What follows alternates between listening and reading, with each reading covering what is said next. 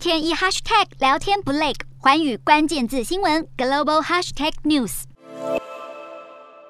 日本政府陆续放宽边境限制，六月一号起已经将外国旅客入境人数上限增加到两万人。现在又有日本媒体报道，政府计划在七月将每日入境上限提高到三万人。目前日本最新检疫规定是将各个国家和地区依照传染风险分为蓝、黄、红三等级。来自蓝区旅客入境不必检测，入境后也只需要自主隔离三天。目前美国、中国和南韩等国属于蓝区，而来自黄区旅客，像是埃及、印度等国家，只要打满三剂疫苗，也可以免除检测。红区则是维持原定防疫限制。而针对本月十号准备开放入境日本的旅行团，日本政府预计会在七号公布新的指引。另一方面，也在进进一步放宽边境管制的还有南韩。南韩准备从六月八号起放宽入境防疫限制，不论有没有接种疫苗，外籍旅客入境时都将免去隔离七天的限制。不过要注意的是，现有的阴性筛检证明并没有取消，旅客入境时还是必须要出示入境前后七十二小时内 PCR 检测阴性证明。另外，南韩也将取消国际航班的飞航限制，包括宵禁限制，还有各项防疫航空法规等等，来确保航班顺畅运行。